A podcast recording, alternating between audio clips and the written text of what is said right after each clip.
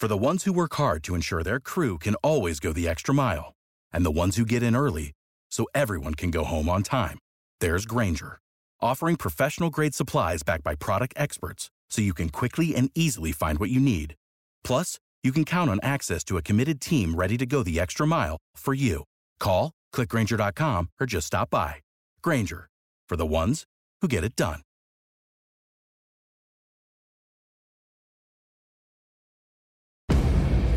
What is up, everybody? My name is Kyle Matovic.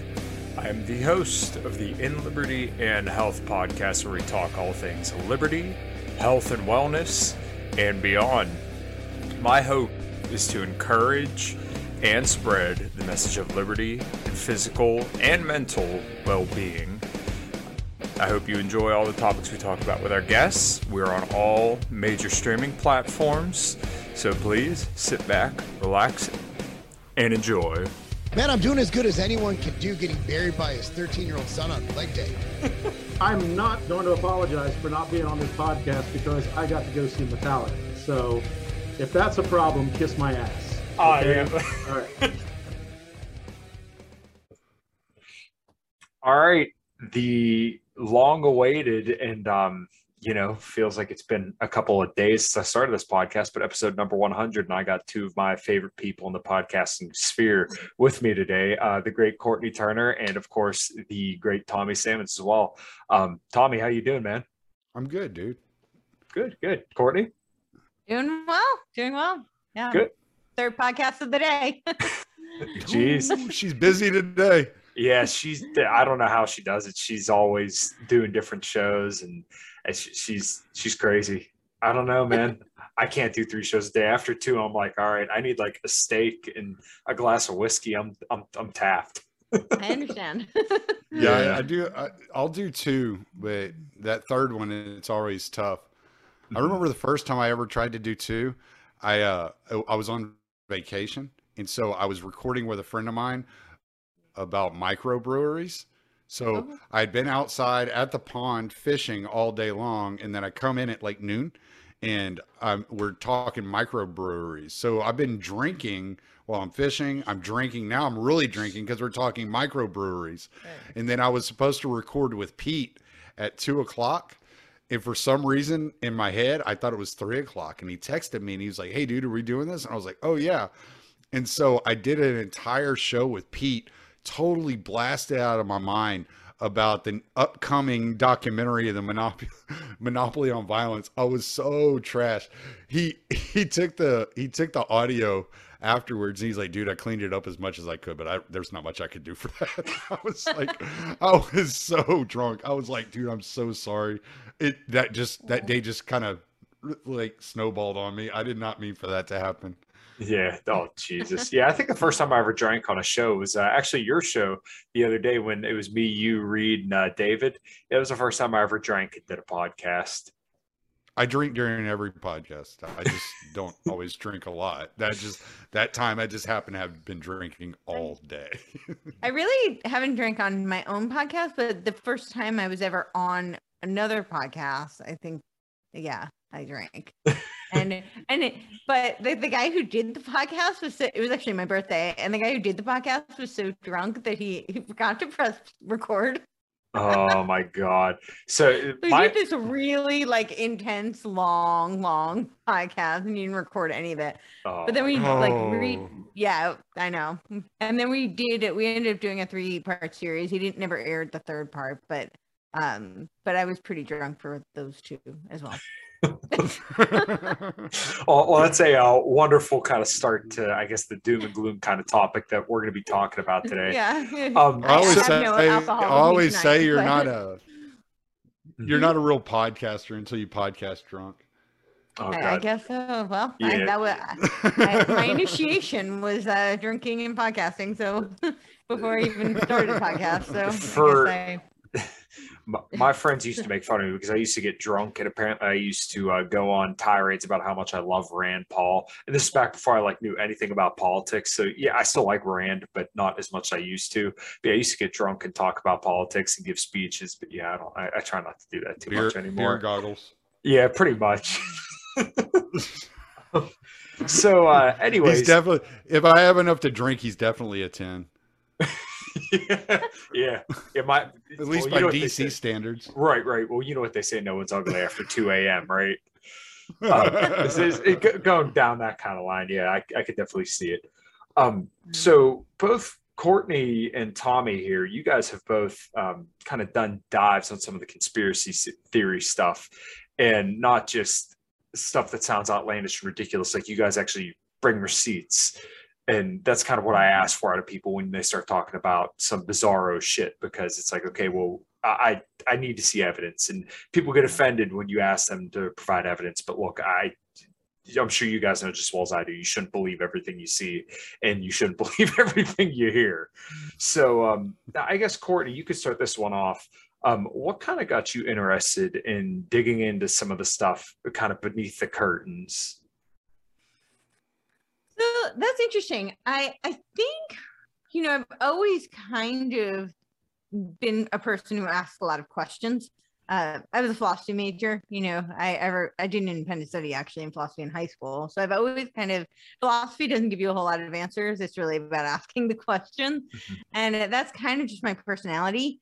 I, I think in the past few years, though, it, there's just been such flagrant hypocrisies, and uh, it was really hard to, you know, I I think that I I came into this from even from a really young age. You know, I mean, I tried to start a board uh, for like school choice when I was in sixth grade. I I kind of naively thought that politics would solve problems and I think I really had this notion that if we could get the right people kind of in office, then, you know, maybe we could fix some of what's going on.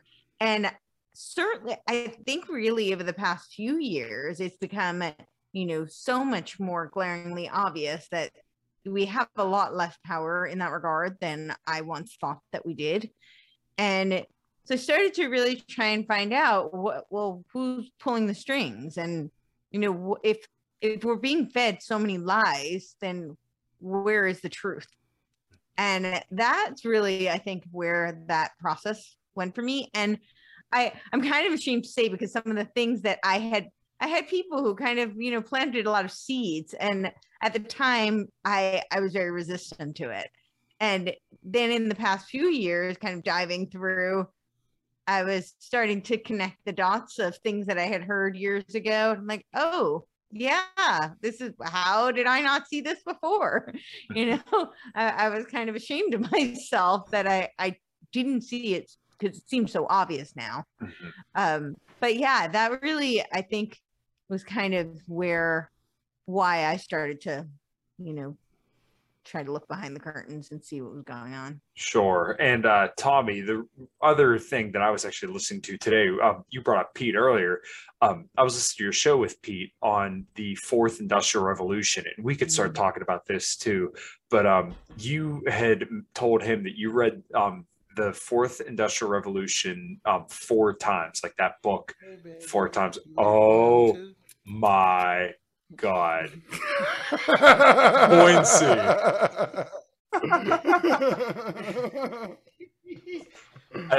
Hello.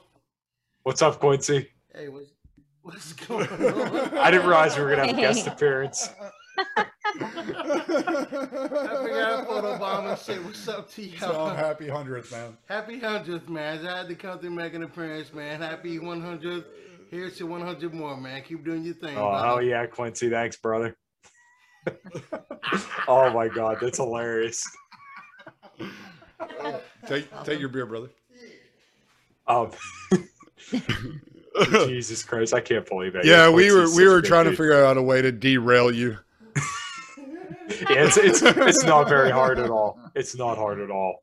Um, Oh, it's your hundredth, dude. You gotta have a little bit of fun. Oh, we can yeah. talk serious Totally. now, but you gotta Yeah. have a little bit of fun. oh the no, dude, time. for sure. Yeah, well, we were already talking about drinking beforehand, but uh, back to the topic at hand. Oh my god, I can't believe fucking Quincy. That's awesome. Um, So he called me last week. It was like, "Hey, dude, I'm gonna be in town. Can I come by? Can I come stay the night at your house?" I was like, "Fuck yeah, dude, come on by." nice, yeah. Um, So you read the Fourth Industrial Revolution four times, right? Four times. Yeah. Yeah. Fourth Revolution, four times. Yep. Well, actually, I've read it six times by now, but some some of it's audio too. Like like Hmm. it's not all me just sitting. I I mean, I I'm a truck driver, so I have a Mm-hmm. lot of time on the road. So there's a lot of audio book involved in that. Yeah. But so, yes, I, I went through. I I dug into that book because it creeped me out. Mhm. So I guess kind of tapping onto there, the same question I posed to Courtney. Um, what kind of got you interested to start kind of asking the questions that you n- weren't really hearing other people asking? Oliver Stone's JFK. Mhm. Ah, that was great. Yeah. The first, the fir- I was I was like 12 years old when I saw that, and I was like, Wow. the CIA is crazy. I want to be a hitman for them. And like, I mean, honestly, that was my first thought. Like, I want to be a hitman for the CIA. And That's so, funny. and and so, yeah, it it was it was all through CIA and digging into uh, Operation Gladio. I got Legacy of Ashes up there, Poisoner in Chief, like reading all that stuff, man, and just you just start following. You know, uh, what was the one that was so good? Um, Confessions of an Economic Hitman. And I think I think Confessions of an Economic Hitman is the one that really opened my eyes to corporations and and their influence, Mm. and and really made me start looking in that direction. Okay, so I the was CIA is like it's it's fascinating and horrifying the more you dive into it. All at the and same I'm time? particularly, I've always been really fascinated because they tried to recruit me when I was seven years old. So I've Oh. always been Oh, like, geez. I've always felt like, wow, my soul was really spared, but I really didn't know just how much. And the more I dive into it, I'm like, wow, yeah, I really feel very fortunate that I missed that. Yeah. yeah. But it's it's like a train wreck. You once you start uncovering, you you just you have to know everything because it's yeah, it's kind of just like incredulous. It's hard to believe that they do some of the things that they do. Yeah, the the amount that they did in such a short period of time too.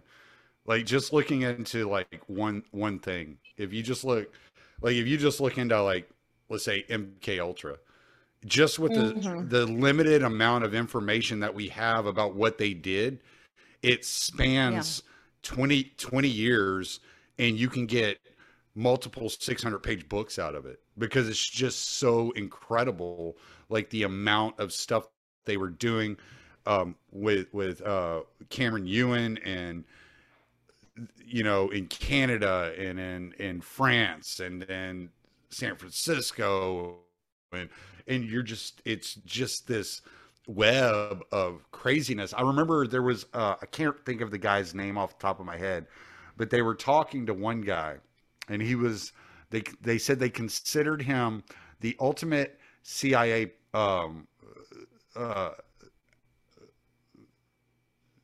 officer, I guess would be the best way. I, I want to say asset, but maybe officer would be a better way of saying it.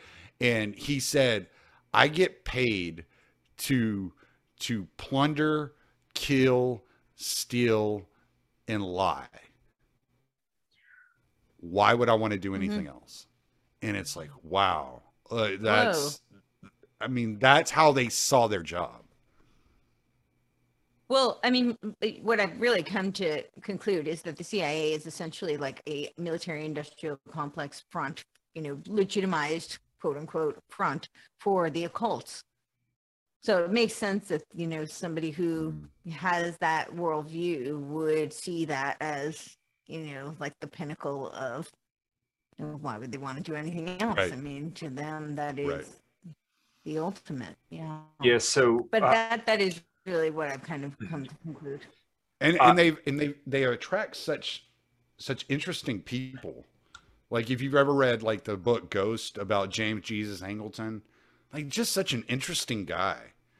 You know mm-hmm. just mm-hmm. you you you start reading and he's like he's a poet. You know like that's that's how he mm-hmm. got his start. He was a poet in in, in literature and you know it's just just the the type of people that they had attracted were very i think they- interesting people they they recruit you know like they tried to Hmm. recruit me so they recruit and then they and they're recruiting for very specific things and then they also attract because because of the nature, like I said, that I do think Mm. it is kind of a front for the occult. So you're kind of Yeah. getting people who are coming through that uh lineage, if you will, and that's where they end up. Right. And the compartmentalization is, You know, is kind very of kind of like, you know, these well, like the ascension of a, you know, fraternity per, per se, you know, for Mm. example. yeah. And essentially that is what a lot of a lot of them, you know, like skull and bones, you know, it's essentially yeah. the old fraternity and they they they climb that ladder and end up in those This Yeah. is so. Um, I've heard MK Ultra thrown around a lot, and I can't believe I don't know this, and I never did some digging on it. But what's kind of the origin and the story behind that? Because you guys have kind of laid out some of the bits and pieces from it, and it sounds like it's a pretty deep dive. But I, I guess let's give kind of like a ground level view of what that is. So it means mind control. Uh, so Hmm. control K in German, right? mind, Uh, mind control, right? sure. Um, but if it were, if it had been English, it would have been, uh, you know, MC Ultra, essentially. and it, they they did programs where they were mind control programs, and there were several variations of them. Uh, some were using uh, trauma-based mind control, and some of them were using drugs. So, like for instance, the LSD movement was a, a CIA psyop. They uh, essentially worked through Timothy Leary and the Grateful Dead to popularize LSD to do experiments on, uh, you know, the use of drugs and mind control. LSD wasn't the only one, but that's one of the very popular kind of examples. But they, it's essentially mind control through many different mechanisms, but you know the most common are either trauma-based mind control or uh, drugs, drug-induced mind control. Wow. And this kind of goes to what I talk about a lot on here is that you need some kind of cultural force behind a lot of these movements in order to get them off the ground to keep them moving. It's not, it's usually not a top down kind of thing. So when you have something like, once again, the LSD movement with the Grateful Dead, then, you know, they're a very cultural band. I mean, you still see to this day people, you know, the walls of certain stores lined with Grateful Dead merch. Well, why is that? Mhm. Right. Yeah. Yeah. Yeah, Yeah, well, I mean, I mean that's it. One of the other band in things. the world. one of the other things I've really come to realize is that, like, you know, culture really doesn't just. It's very rare that culture just occurs on its own. Mm-hmm. Uh, you know, culture really is it's created, and it's mostly created by the Tavistock Institute, which works through the CIA. So, yeah. Wow. I've been I've been working I've been working through this idea actually that kind of like goes into this, and uh, I'm I'm kind of testing it and, and and feeling it out and seeing seeing if it if it actually holds muster. But what what I'm what I'm concluding is like we've all heard the the the line that politics is downstream from culture, and I have a Breitbart. tendency right and and and I'm starting to look at culture and find that culture seems to be downstream from money. And uh, and so it it ties the whole money and politics together. You have to control the culture through money fi- fiscally in order to move the politics in the direction you want them to move. Well, I think the. Sorry, go on. Yeah. No, no, you're fine. Uh, Go ahead. I was going to say, I, I mean, I to some extent I agree with you. I mean, I think money is the tool, but I actually don't think that money is the driver. I, I like I said, I actually think it is these forces. Uh, you know, it's done through these like think tanks and government uh, collusion, essentially. Uh, so, like I mentioned, Tavistock, you know, they do all of these uh, social science experiments on people and then they uh that is that research is then essentially weaponized in order to socially engineer the masses. And they do that through uh they have these covert ops where they're doing all of these experiments to uh do testing grounds essentially create these social science test tubes. And it is through the these different you know various think tanks and through through CIA as well. And CIA is like a master of psyops, and they create these culture. So yeah, money is a tool, but I, I don't think that the money drives the culture actually at all. Mhm. Uh, you know, you can see it even with these really big, uh, you know, like like BlackRock right now, right? BlackRock's not driving the culture because they have the money. Uh, these NGOs have created these ESG scores, and BlackRock wants to rule the world as so far as they can, and so they're you know leading the way in these ESGs uh, because they're tied to the World Economic Forum, because they're tied to uh, you know the WHO and uh, these other various NGOs. So Hmm. through that, they're of course having a huge impact on the culture, but that it's as a tool. Well, It's uh, not the money itself. Yeah, so Tommy's talked about um, this idea surrounding how, like, a lot of people in libertarian circles all read the same literature, and he extrapolates that to the elites. Do did I kind of approximate your idea there correctly? Yeah, kind of like what I'm saying is, I'm not, I'm not. What I'm what I'm trying to do is is give people um, a defense mechanism. Um, against the the the terms like conspiracy theory. Mhm. And so what I'm saying is that if you have an ideology, that the, the people from that ideology are all reading the same literature. They're all connected to the same mimetic view of the world. Uh, kind of their their ideals are the same.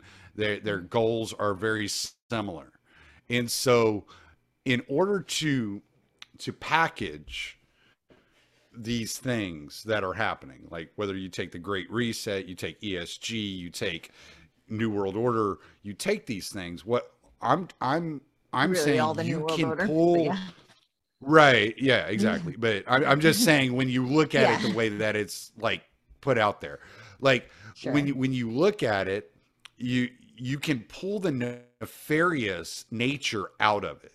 And you can say mm-hmm. okay like i know that you know carroll quigley wrote about this. I know that charles galton darwin wrote about this. I know that hg wells wrote about this. I know all these things. Like i, I get it. Mm-hmm. But how do i talk to a normie? Like how do i talk to the average per- person and and attract them and and open their eyes to what's going on so let's Yeah. take the nef- out of it because conspiracies do take a lot of concentration study and research and to understand what what's going on. Even as much time as i spent on it a lot of them i'm still kind of like scratching my head going what are y'all doing? Like this makes no sense. You know like if you if you talk to me about eugenics right? I still look at them like what what is this? This is the most inhuman thing ever. And so it it, for somebody who doesn't dive deep into it, what I'm trying to do is I'm trying to boil it down to the nuts and bolts, make it very easy to comprehend and to access. Mm-hmm. And somebody that doesn't have hours to put into it. So, what I'm saying is that if all libertarians read Rothbard and they all kind of have the same view of what an ideal society would look like, they all kind of preach the same message. What's to make you think that elites aren't in the same boat? That they're not all reading the same information, that they don't all have very similar goals, and they're all traveling a specific path to reach a certain ends. And all their movements are. are, are moving us to, towards those ends. That you don't that you can take the nefarious and the the and the conspiracy portion out of it and just say that it's where they're getting their information from that is pushing them in this direction. Right. And, and uh, I always like that idea because it, it does make sense, at least to me. Um, and when you look at what they're doing, so like I was looking up stuff about BlackRock and You're Vanguard. Uh oh. of course, again. of course. There he goes. Right when we're recording. Of course, it cuts out. Um, Okay. But um, I was looking up stuff about BlackRock and Vanguard today, and when you start looking at like a lot of these companies that have a lot of influence, they're typically owned by about the same like nine companies over and over and over and over again. And you could see that BlackRock over the last you know couple years has increasingly owned more and more shares of like every single company. So you see that they're all kind of have they all have the same strategy, right?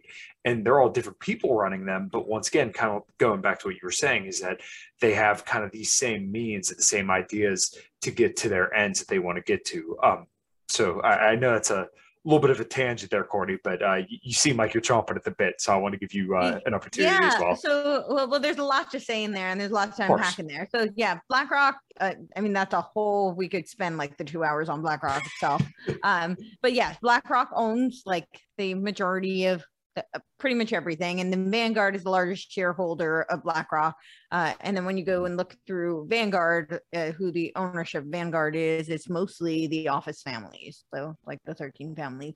State Street seems to be the number three, and State Street is a large uh, shareholder of both uh, BlackRock and uh, Vanguard.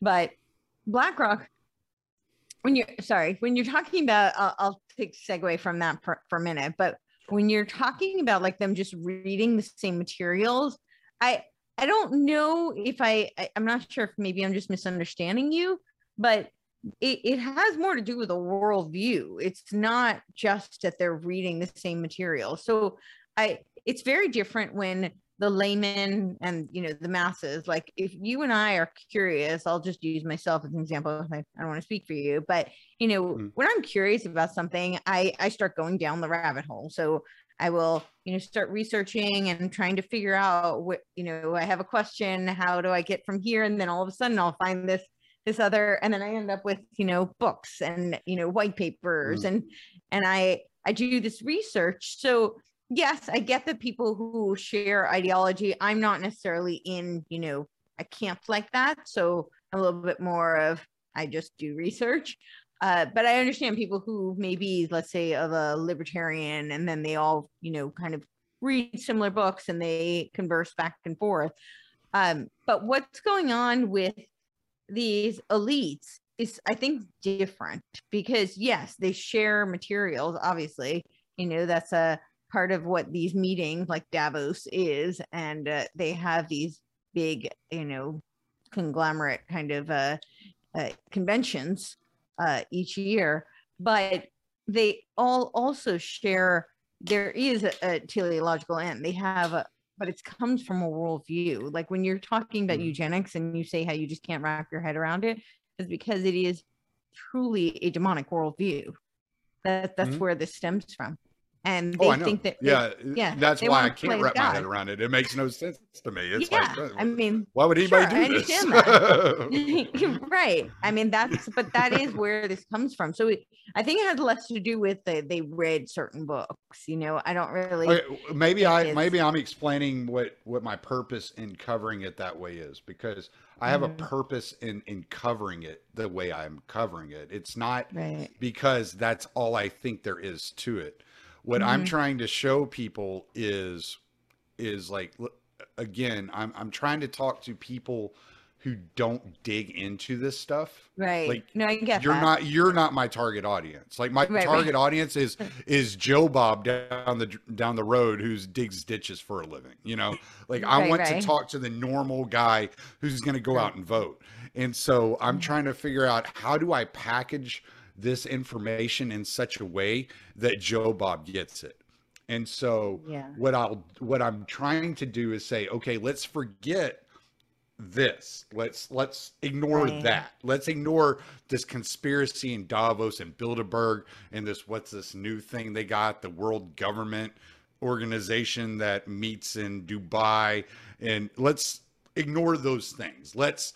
Talk about the ideas, the ideology, the technocrats and how they view the world and how do they get to this worldview. And what I'm saying is that they live not only read the same books, but they're they're going to this they're studying the same at the same colleges. They're communicating with the same people. Like there's all these interactions. This whole network, as John Robb calls it, is is intermingling and creating this kind of hive mind amongst themselves that Mm-hmm. it doesn't have to be the technical conspiracy that everybody wants to believe that it could be, be like a hundred people aimed in the same direction moving in the same way in parallel to each other and let's just accept the fact that when you have 30 construction workers working on a house they're all aimed at the same end goal and it's Well, that is simple. literally the definition of conspiracy, though. so, right like right said, but what i'm trying to what, right? Right. What I'm trying to do is pull that weaponization out of it and try to make it more uh, easier for uh, the average person to accept Right. and digest I, and I understand. think though what I, I and I really appreciate that and I understand what you're saying and I, I I appreciate what you're trying to do but I think we have to be really careful about not playing into their paradigm and not accepting their premises you know like to feel the need to de-weaponize uh, I I don't think we have to play into the idea that conspiracy is anything other than what conspiracy literally means and conspiracies absolutely exist and Mhm. a conspiracy theory is very different than a true conspiracy that there is evidence to support there is a that a conspiracy has occurred and moreover Right. conspiracy theories are not a bad thing because there is no way when you're when you're under uncovering a crime scene you don't know everything that happened right? You start connecting Mhm. dots. You have to put forth theories and then you test them and then you go question the suspects right? That that's how that works. It's an investigation. That's Mm. why it's called an investigation. But if nobody can make a theory and nobody can theorize about anything and nobody can connect dots then you're not going to find the answers. So it's not this dirty word and i i guess i'm just really uh cognizant of falling into that trap because i think you know what did orwell say the revolution will be complete when the language is perfected and they're Mm. constantly weaponizing and distorting and inverting language so Yeah, Yeah. a- and I'm I not, just don't know. Um, I don't know another way to get somebody from um, Sean Hannity to to Jay Dyer. I, I I just can't think of another way to get him there. yeah, like so- because when I the first time I ever heard Jay Dyer, I was like, "What the hell is this guy going on about?" Like I don't know what this guy's talking about, and it took me a lot of time of working my way up to Jay Dyer and and and hearing him bring up a subject, and I'd have to go Mhm. look up that subject on my own. So I'm like, who he, who's he was that? here yesterday There's he's like a- i noticed you have a lot of the same books like yeah it's like there's but there's a, there's a missing link and i think i'm trying to meet that that that kind of idea of the missing link but i from think uh, sean hannity to jay dyer or from Right. glenn beck to jay dyer like how do you get somebody there Well, I think um I mean Jay does fantastic work. He's been on my podcast two Right. times. We're about to i'm just using one. him as an He's- example like- Yeah, and he's he's fantastic. but the thing about Jay and you know what he does really well is he he goes through the text, right? So Mhm. He's but it's a very uh it, he comes from very intellectual perspective. He's analyzing Mhm. these white papers and these books. The difference is like Sean Hannity and uh, you know even Glenn Beck, but they're they're coming from more of like a propagandized news kind of angle. They're Hmm, they're not reading text. They're they're telling you a not even the news what happened. It's they're reporting on the news. I'll, I'll keep Glenn Beck out of it for a second because Glenn Beck is slightly different. Um, but you know Sean Hannity, he's not reporting on you know written works. He's Mhm. giving you a commentary on news that may or may not have happened to, to be Yeah. really honest you know he's giving you Right, a commentary on news that's been funneled down to him so when you say like how do you take somebody from uh you know sean hannity will again we'll take glenn beck out of the picture just for a second because i do think glenn beck is slightly different. Um but to like a jay dyer i i think it's more a matter of how do you take somebody to uh the material, which is why I constantly try to encourage people to read more. But this is really the problem. The problem is most people today do not read. Very few people are even capable of reading. And I don't mean that they don't have the intellectual capacity, because I'm talking about some very, very intelligent people who I will send materials to, and they literally tell me, you know, uh, TLDR, too long didn't read. They can't even type out too long didn't read, you know? Like, I, am like, wow. But that's the people... first time I've ever known what TLDR stood for. You never knew I've that. Seen it, no, I've seen mm-hmm. it so many times, and I'm just like, yeah. I don't know what these people are talking about. yeah, and so I mean, it, like, and, and it's great that Jay does that work because so many people. Do, and I've told him this. I'm like, it's fantastic because so many people do not read, and you break this down for them, and so you know they don't have to. And, and to be fair, a lot of people don't have the time. You know that that's true too. Yeah. Uh, there are people living their lives and trying to feed their families and that sort of thing. And, you know, I'm not trying to, uh, you know, shame anybody for, but there are people who really can. And just, it's a cultural thing that people just don't. And the education system has dumbed people down so much that a lot of them don't have the reading comprehension skills, you know, required to be able to ascertain, you know, the material uh, inside some of these works. So right. I, it's great that he's doing that but it's very very different. So we're talking about like how do you take somebody from listening to somebody's opinion on something and then listening to you know really a an analysis of uh, you know these uh, either uh you know really instrumental books or uh, white papers.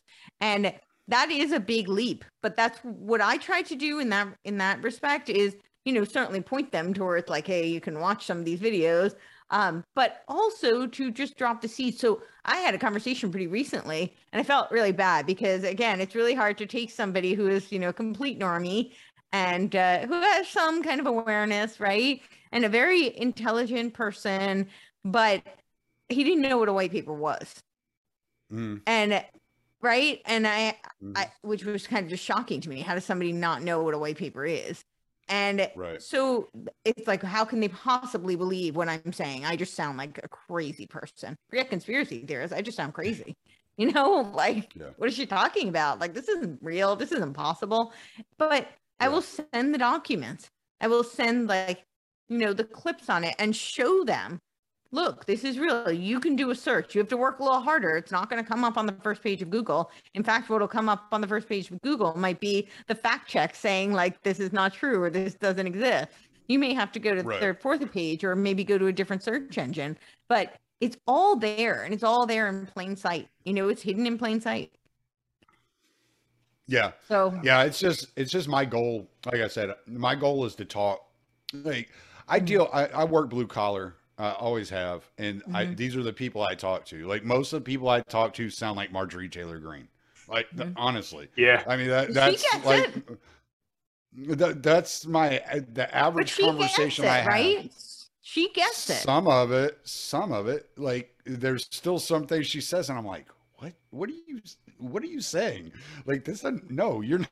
That doesn't make sense. You can't. No, but but no, but they they kind of have that kind of understanding of politics, kind of the same way she does. Like I'll just they get voted in, they make changes, and it's like no, that's not the way this works. and so th- this is who I deal with on a daily basis, and so mm-hmm. that's kind of who I target my podcast around. It's like right. these are the people I know. I live sure. in rural Texas. Like it's, you know, I, I'm on nine acres. I work at a little lumber yard you know, and mm-hmm. drive a truck for them. And so it's it's those interactions. Like if, if somebody like brings up politics at work, I don't like chime in with my opinions. The, I'll hear something they say, and I'll just be like, you know what, you might like to read this book, and I'll give them a book to read. Yeah, and then they'll I, read I think... it because I relate it to what they're already concerned with. Like I just, yes. a, a buddy of mine just bought The Creature from Jekyll Island the other day. Just because he was like, "What are these people doing? How did did you know that the Federal Reserve worked like this?" And I was like, "Yeah, dude. Have you read this book?" And he's like, "No." I was like, "Dude, you got to read it. It reads like a mystery novel." they literally love talk about conspiracy. They literally had a Yeah. secret meeting on Jekyll Island. Yeah, a right. But but I didn't even Literally but I didn't even have to tell him it. I didn't have to tell him any of that. All I had to do was like, dude, you got to read this book. I didn't know you were interested in that. You got to check out this book. It reads like a mystery novel. And he was like, great. And he ordered it the next day. You know, and I'm like, all right, cool. My job here is done. You know, and I go on about my business. And so like whenever I'm trying to package whenever I'm whenever I'm saying things these ways, like like what Kyle's expressing, I'm trying to package these ideas in a way that an average person will see it and go, "Well, that's crazy. Let me look at that." Mm. Where it doesn't sound like, yeah, there's all these Bond villains sitting around a table going, you know, and kind of are. yeah, kind of, but it's still, you know, you know, if I brought up if I if I if I brought up the word Davos to somebody in a daily conversation, they wouldn't know what I was talking about. But if I say, "Hey, man, I read this really crazy book where they're talking about population control. Can you believe people think about this?" Like they're like, "Wait, what?" That's wild. Yeah. Why would they think about that? And you could have that conversation in that way. And so that's what I'm trying to do. I'm trying to meet them where they're at Right. and Right. trying No, I to bring that that's great. conversation to them. And And so, we- so as as you say, I read the books so I can dumb it down to a blue collar level. Yeah, no, and we definitely need that. um, and I was going to suggest, but that it sounds like exactly what you are doing. Is that people will their interest is peaked when it's relevant to them. So Mm. you know, it, it whatever is concerning them, and there is so much. They want to control every aspect of everyone's lives. So there is going to be Mm. something that is affecting someone, right? So whenever they bring Right, up the right. thing that's affecting them and they're most concerned with, I think that's when you can point them in you know the direction, which just sounds like you're doing. That's awesome. Yeah. It will- this yeah, but I'm definitely I'm definitely not going down the libertarian road and going, you should read Mises and not Ro- Marx. Read Yeah. Mises and not Marx. No, read both. Enjoy Well, I mean, both of them. I, I don't and think the find out- find libertarian in both. the libertarian approach is definitely not going to combat the globalists um, because the libertarian is it's the it's the path to globalism essentially, which is you know I think a lot of people don't realize that, but you know philosophically speaking, it is it's it's the gateway for globalism. So. I, I it's very appealing and I, I understand why a lot of people who uh you know they think that they're anti-globalist but they tend to pick that because they think it's you know individualism but when you really study Classic- the econ- you study the economic principles I was just gonna say, I was just gonna like a small comment on that is this classical liberalism has always been totalitarian, and there's there's no Yeah. other way to look at it. It's Totally. evangelical. It, it it takes uh its principles and its its style away from the eval- evangelical Christians, and Mm-hmm. Yeah. it believes in spreading the word that way. And if that doesn't work, then we'll use brute force. But if you read, like I said, brought up earlier, Confessions of an Economic Hitman, it tells you straight up how they operate. They come in, they try to wine and dine you, they try to convince you, they try to, you know, flirt with you, make you feel all special. and if that doesn't work, they send in the jackals. You know, we don't have time to jack with you anymore. We're just going to send in the mm-hmm. big guns. So, like, yeah, there's definitely a way they do it. And I, I, I can see what you're saying about libertarianism. I don't look at libertarianism that way and maybe it's because of what I've read and the way I read it. Maybe that's what it is, the way I comprehend it. Like when I look at when, when I read like Hoppe or Rothbard, mm-hmm. they're not talking about atomization. They're not talking about individuality. They're not talking about individualism. They're talking about how do you create liberty. And so they bring Right, up but- like like like uh Hoppe is famous for his 10,000 Liechtensteins. Like they're Mm-hmm. talking about these different ways. And so there I'm- is I'm really referring there- more to there the- is definitely well, I was going to say I was going to like give you there is a vein of libertarianism that is super individualistic and that typically comes out of people that are less well read on the subjects. Well, that and that actually wasn't where where I was from. going with it. I, I was really referring more to the economic principles. I mean, if you're talking about a true open free market, uh, then there are no borders, right? So it's essentially uh, the that that's a pathway for a global market. So it, Well, I, I, mean, I was really referring yeah, you- more. To I mean, you can uh, look at it that way. I, Well, I guess. it- Yeah, I mean that is could look at essentially what way. it does because you you don't have. Well, any that- I mean, any- Well, it depends. Again, this is this is all in the reading of it. I've I've gotten in these Okay. arguments with libertarians five thousand times over this because, like, I look at a place like Tehran that kicked out all politicians and all the cartel and formed their own community and are Mm-hmm. are self sufficient and operating outside the government of Mexico, Mm-hmm. and I'm like, yeah, that's libertarian, and people are like, no, that's communist, and I'm like, what what are you talking about? That's not communist. That's libertarian. These people like have gotten rid of the rulers. They've they've organized themselves. They've Mm-hmm. kind of figured out their own like pathway. And so it really does come down to how somebody interprets these these writings and these readings.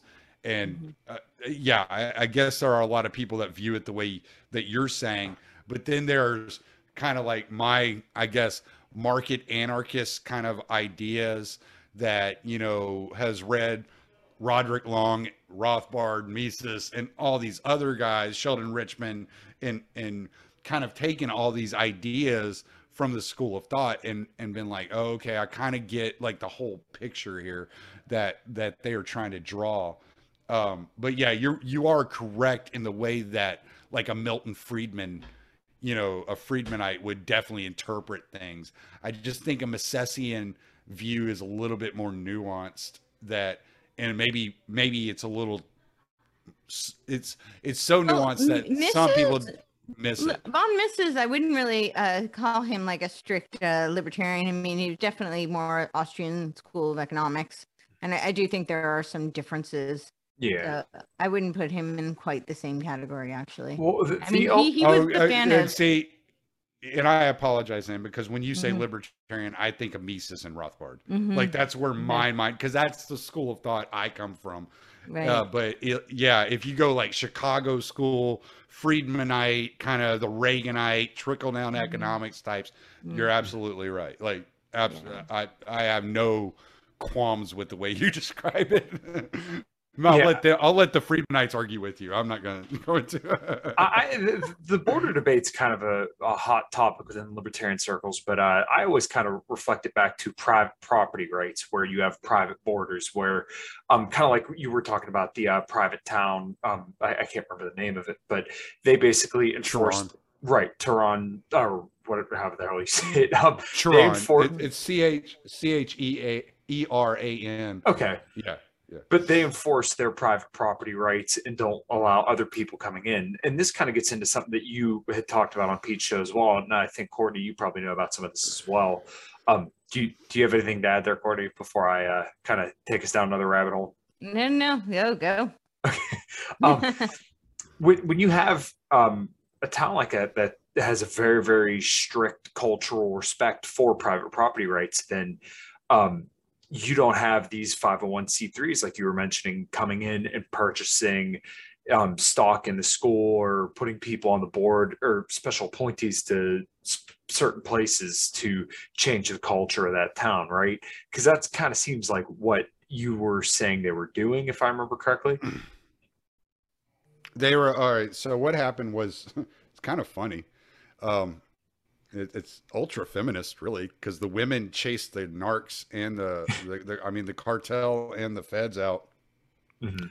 Uh, like literally, the women did. The men didn't do it. The women chased them out with like brooms and shovels and pick pickaxes and shit. it was like, get out of here. We're tired of y'all's bullshit because they were bringing in all the corruption. Um, the only thing I would say about borders here, here, here's, here's borders are the are only relevant if you're willing to defend them, Mhm. right? Uh, And yeah, otherwise it's not a when, border. when you have Right. right when you have like a well well my buddy lb moonies when he was on my show last time he he made a comment and he said um america's borders are being shown by what they're willing to defend and it's not mexico and he's talking about Ukraine, the Ukrainian borders. That that's America's Mhm. borders now. Like Mexico is not America's borders. Like no matter what they tell us, like that's just not it. That's not reality. All right. Well, yeah, so- our, our deep state so is when in Ukraine. So Right. Right. Um, when whenever it comes to when it comes to securing borders, yes, private property does have a lot to do with it, but you're not going to individually. You're not going to be able to secure your borders privately against um, a state, and we saw this with like Moresnet, right? So Moresnet was an anarchist society that existed for a hundred years. And what happened to Moresnet was it was an undisputed territory and it turned into a mining town. And they just kind of did their own thing. They didn't have a government. They didn't they just did whatever. And that was just kind of they they organized themselves culturally the way that they wanted to organize. They they did things the way they did things and that was that. And then the two countries and I can't remember the two European countries that bordered Moresnet, forgive me. But they they decided to dispute over this territory because this mining town was bringing in a lot of money. So a government came in and destroyed this um, town that had been existent for a hundred years without governance, and it did so with military power. And now you have to get special permissions and special passport exemptions to go into Moresnet. Right? so the the thing is that you not only you have to have borders that you're willing to defend, which Moresnet was not willing to defend. They didn't they didn't defend anything. They were just like, we're a mining town. We're just doing our thing. We're not bothering anybody. Nobody's to bother us, right? They kind of had the live and let live strategy, and that's not the way the world works. So you do have to like with without organization on some larger scale then you can't you're not going to be able to secure your private property borders. So what would be like let's say let's just say the area i live in right? It's a it's an area of 2000 people it's a town of 2000 people and everybody owns their own property all right we would have to be able be willing to defend our neighbors borders as well not just our own we'd have to be be willing to come together as a militia and defend each other's borders from outside sources. But with with what what Courtney was describing with kind of the Friedmanite kind of view, which is very atomistic um, in in its ideals, that's not the way they look at it. Which where if you look at like Hoppe, like I said, he talks about ten thousand Liechtensteins, right? They're mm-hmm. talking about creating these communities, these trusted voluntarist societies in which you operate together. The Agorists talk about this. Like if you read mm-hmm. Konkin, he talks about this a lot, right? So there is this school of thought that that libertarianism isn't it it's it's a there there are individual rights that must be protected, but they must be protected by a voluntarist group that comes together as a collective, right? And this is very hard for people to understand. This is why I don't like I don't disagree with like syndicalists very often because we actually are very similar on the way we view the world. I view the world very much from an extended family point of view and um so so I want the grandparents and the uncles and the aunts all to be involved and I think that's the best way to organize society is to get back into these Oh yeah. really well, that's why they've done everything units. to try and divide the They- they family. just- Right. Yeah. Okay. So th- this is where I think we all agree, and I think this might be perhaps Courtney, where you might have had a misunderstanding for perhaps at least my kind of libertarianism, because I Mhm. always preach for tight knit communities and being very, very Mm-hmm. close with your neighbor, and being close with your family as much as possible. Because, like you were saying, when you start to destroy that, then things can easily go astray and it's easy mm-hmm. to corrupt you know closer units that are closer to your immediate um collective right? It's not just mm-hmm. in my mind when i think libertarianism i think of you know personal responsibility to the highest degree and then mm-hmm. also i take that a step further and i call myself a socially conservative person where once again you need to have very strong family values and very strong community values whether that be through a church or some other ethic that people have just that they mutually share in this given community to you know raise a culture of respect for property rights and the kind of libertarianism I see. I'm not the, you know, libertine individualism of just, you know, go smoke weed and do ayahuasca in the woods. And uh, I you know, definitely think that I definitely think that was a a, a, a psyop that that penetrated the libertarian thought though. right. Because if you look at like if you look at the writings of the early libertarians like a David Nolan or or Rothbard or, or these guys, they were actually very conservative in their own lives and they were Mhm. not libertine in in the way that they expressed themselves. Right. Even even Rothbard, who was not religious, considered himself an atheist, was very very conservative, Mhm. and he only he, he actually especially later in his life in the 90s which you hear a lot about 90s rothbard if you listen to buck johnson Yeah. um so i had to throw that out there uh but so but uh yeah he was he was he was much closer to the buchananite the paleo conservative kind of uh thought Mhm. and so so but yeah i definitely think there was was definitely some psyops that went on and there were people that were infiltrating this ideology to make it more individual because if you can separate you can divide these people then it's Right. easier to control Well, there them. It's are easier rumors that uh, Ayn Rand did uh, date a Rothschild, so and it's i wouldn't doubt it i don't consider her libertarian though Like, Mm. objectivism is not Yeah. libertarianism yeah. I mean, I, I think a lot of people do look to her as kind of a you know a Mhm. leader of the libertarian kind of school of thought, but. I, I, I would really call her an objectivist. I mean, Yeah. to me, that's Uh, not quite she the kind of didn't she kind of create objectivism like I Mhm. mean, Like, yeah. pretty much. And I've Yeah. always said objectivism is not libertarianism. If you've ever talked to these people for 10 minutes, you're like, what? You don't want liberty?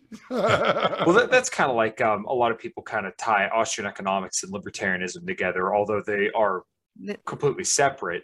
They're but- separate. But typically, most libertarians believe in Austrian economics, and the libertarians that don't believe in Austrian economics are usually pretty bad libertarians. They're usually more so the libertine libertarians. They're the that's same that's guys. prob- that's where I went wrong earlier because that's Mhm. what I thought she was talking about. So that was that was. Mhm. Yeah. Uh, okay. I'm, Wow. I'm talking specifically Austrian Yeah. economics, and she's like, and I'm like, wait, no, wait, hold on.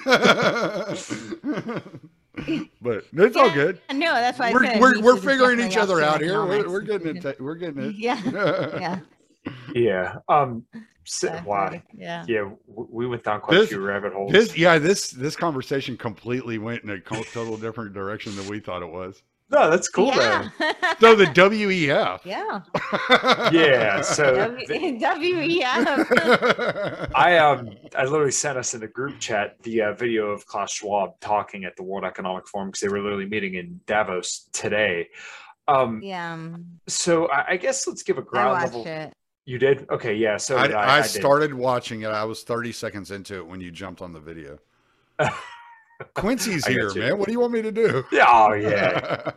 um, so I guess let's kind of start here, and we can extrapolate out here for the listeners. Um, what is the World Economic Forum, and why should we be concerned about it? Um, and either one, you could take that. Go ahead, Courtney. I've been talking a lot. I'm sorry. I, I do that. I apologize. I talk a lot. No, That's why I have a no, it's, podcast. great. Um, so what is the World Economic Forum and what was the other part of the question? Why should we be concerned about it? Oh, so I guess the World Economic Forum was uh, started by uh, Klaus Schwab, but it was really under uh, Henry Kissinger and uh, Herman Kahn and uh, who was the other one? They they recruited Klaus uh, back in 1971, and it was a, a European Council initially. And uh, I don't know how much you know about Kissinger, um, but yeah, that's probably a whole long rabbit hole. But um, yeah, so he kind of they've recruited, and it was under like a you know CIA funded Harvard program that uh, Klaus was in that they recruited him from. And uh, so yeah, so they've been having these meetings yearly at Davos, and it's kind of like this uh, very elite kind of country club. I don't know. This is this is the cliff notes, obviously, um, but you have to pay like a country club kind of fee to be a member, and uh, these people meet and have discussions about the future of uh, all of the things that are affecting us. So the future of technology, the future of uh, medicine, the future of uh, really how they think we should run our day-to-day lives and we should be concerned about it because first and foremost they want the obliteration of nation states and sovereignty and they want to ultimately usher in a, new world order which is a, a global uh, ruling of everything you know our monetary system our uh, medical system our, our religious system everything and they ultimately want to usher in a transhuman uh, AI feudalistic takeover. We're all living in, a, you know, a hyborg mind. So it's pretty scary. They should. They have way too too much power, and they are continuing to usurp more power. And this recent meeting with the pandemic treaty uh, was very convenient. Right after the outbreak of monkey monkeypox, and you know they did the open philanthropy document where they war gamed uh, monkeypox last year, and they told us when they're going to have their outbreaks. It was literally the exact day, May fifteenth, and then they have our outbreak this year, May fifteenth, and now they're having this, this pandemic treaty meeting, uh, which does strip the United States of having any kind of sovereignty in those matters. Yeah. When when I, I have a question for you, Courtney, because mm-hmm. one of the people I've been reading on here recently, and I've been reading his writings, is uh, I say recently, probably for the last year, I've kind of been flirting with, you know, his essays and, and the stuff he writes, and I just mm-hmm. recently mm-hmm. bought like three of his books. his uh, Parag mm-hmm. Khanna, and so he, uh, I don't have you read any of his stuff? No. Okay, so he's got this um, he's got this theory. It's called connectography, right? So it's connection and geography, okay. uh, all put together as as one word. And what he's saying is that in the 20th century, armies were um, were were put together to guard borders, but in the 21st century, we're looking at a society in which armies are put together to guard supply chains. Okay, and so he's like, if you take away the borders of all nations and you look at the entire globe as a skeleton and the infrastructure are it, it are the bones of that skeleton and the communications networks are the uh, the uh, what do you call it? Not neurotransmitter. Uh, the uh, the nervous system. Thank you. Mm-hmm. Um, then, mm-hmm. um, then you have a view of how the world operates in the 21st century, in that people that view the world in nation states are are basically barbaric, right? And that it is the job of the governments to continue to fool the citizenry into believing in the nation state, so that those uh, with a higher calling, those of the WEF, the oligarchs of the world, may construct the skeleton in the correct form so that it operates as a single uh, unit. Wow. And yeah, I'm not uh, familiar. He was one of the uh, young global leaders of the WEF, okay. and he's he's actually given a lot of speeches there. Uh, he's given several TED Talks. Uh, I think I've listened to three of his TED Talks from okay. like 2010, 2016. I'll have to check his. Yeah, no. I would, I, I would definitely, I would definitely suggest you look into it because a lot of people focus a lot on Yuval Noah Harari, which is he's a horrible, evil human being. Totally. But, um, but I think Parag Khanna is kind of the Zbigniew Brzezinski of the WEF. Wow. Okay. Yeah. yeah. Like and... when I'm reading, I'm reading connectography, and all I see is a 21st century um, grand chessboard. Wow. Yeah, I'll definitely check them out. Thank you. No, I'm I'm not familiar, but that's that sounds pretty horrifying. Um, yeah. he wrote this insane essay called uh, it's called dismantling empire through devolution, into which he says with the Brexit movements and with Trump and these decentralized movements, what we're what we have to realize is that we have to allow these people to have their culture while we control the business and the politics locally. Well, interesting. I mean, they they've created the culture, so it's not letting them have their culture. Well, I don't Um, know. Like if you look at it like area, is- if you look at the area I live in, they didn't create these these rednecks. Well, yeah, but that's not that's right. So, but that's but that's not. but that's what I'm that's what I'm referring. saying. Like the, the he's no, he's saying de- a decentralized culture. He's saying he's saying we're going to allow them to decentralize to to create movements like Oh, Brexit and break away and devolve the system from Oh. a centralized government so that we can re-centralize under an oligarchy, a world oligarchy. Oh, so I thi- basically, they create chaos so that they can swoop in with their master solution. yeah what he, what he's saying is let the citizens the local citizens believe they have control of their of of their community because Mhm. they are constructing the culture while we're buying the politicians and all the businesses which sounds like exactly what what is happening. That's that's interesting. I'll have to check out his work. I'm just not familiar, but no that's fine i'll send Sounds i'll send very you important. some of his stuff yeah yeah, thank you. i found out through uh, i found out about him through patrick wood's book uh Oh, technocracy okay. Yeah, The- Patrick Wood's great. yeah yeah, I so haven't i was read reading his book yet, but I, I read his book Technocracy: The Long Hard Road to uh, World Order, and he mentions Parag Khanna in the book, and that's what got me looking at the guy because I was like, "Who is this guy? I've never heard of him before." So I yeah. just that's how I find things. I I target in on one thing and I just start, "What is this?" Yeah, yeah, exactly. That's how the rabbit hole starts, right? It- yeah. it's it's so odd to me that you don't see or hear from these people eh, kind of like every day, right? Like everybody knows who the president is, right? Everybody knows who like their governor is, especially after 2020.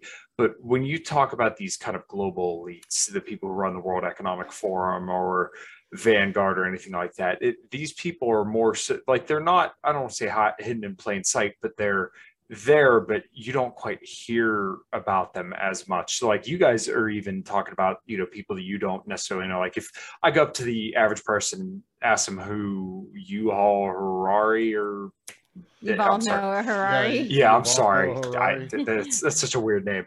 But I I guarantee you, if I asked any of my coworkers who that is, they would look at me like I got six heads. Um, but these people really pull the strings on a lot of different things. But once again, you never hear about them. Well, and that and this is one of the things I, I said on Dave versus Goliath um, when I was on the show the other day was he was asking about Klaus Schwab, and I was like, "Look, dude, he's a figurehead. No one yeah, believes. that- I was just gonna say that. Yeah, No one, no one believes Joe Biden is actually the president. Right. Like right. Klaus Schwab is just there. Uh, It, well, as I said, look like a Bond Kissinger literally recruited him. Yeah. He's I mean, and the- his father he's really not the he's not the brains behind the operation. He's not controlling anything. He's been He's groomed his whole life. His Yeah. family was in, you know, Nazi Germany. Yeah. The uh Escher Wyss was uh, his father, and then he took over the company. And yeah, I mean, he's been in this game for a very long time. So, Right. Yeah. Yeah. And he it's was like when you read it. when He you read his books he didn't write these books he even admits that he's got five other people writing these books like Well, with it's him kind of kind of like Karl Marx, unquote, right? He, he didn't really write, write yeah them. yeah it's why they they never they never call him Dr. Marx because it was a fraud. Even though he supposedly had a PhD. i thought it was right? But- because he was against the class system so he didn't want the title oh, I, I, yeah, maybe. Um, I, I thought it was because he, he was a fraud. So So, well, you know what? You brought up monkeypox earlier, and and Mm. I, it sounds so silly just saying that because I've seen the articles. Um, I don't know where I necessarily sit. I don't think that this is going to take off like COVID did, and I will 100% admit when I'm wrong. If I'm wrong, I, I don't know what to make of it yet because it's still so early. But it, I didn't know that the World Economic Forum had already kind of had a plan in hand for this whole deal. So Yeah, uh, I mean they they want to roll out the next phase of the lockdowns and the all the tyrannical measures, and they they want to. That's why they're rolling out the fear porn right now. I mean that is in their plans. So hmm. you know they the COVID was a beta test.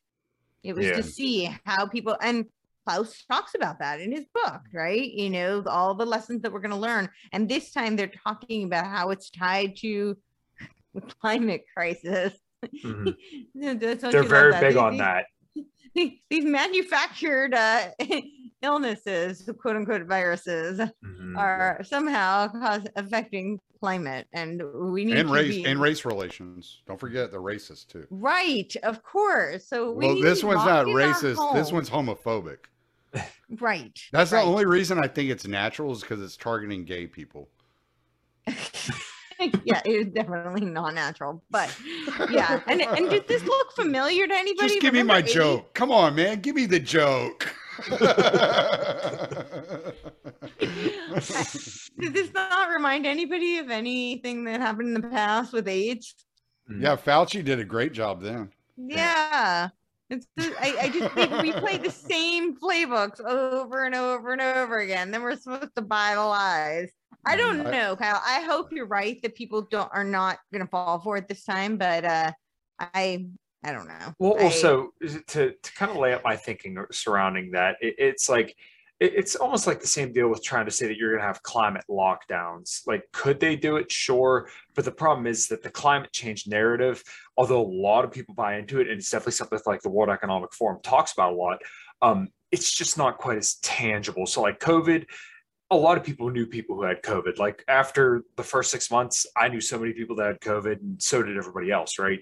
When it comes My to monkey, got fucked up by it. right, and, and so my real. mom did. She got it about two years in, and I mean, it really fucked her. But I mean, once again, she's 53 years old. She had breast cancer three times, and Mm. oh, you know, she had a lot of comorbidities. And uh, once again, caveat: she's not a bad person. She just she's just in that vulnerable group. So yeah, it really fucking walloped her.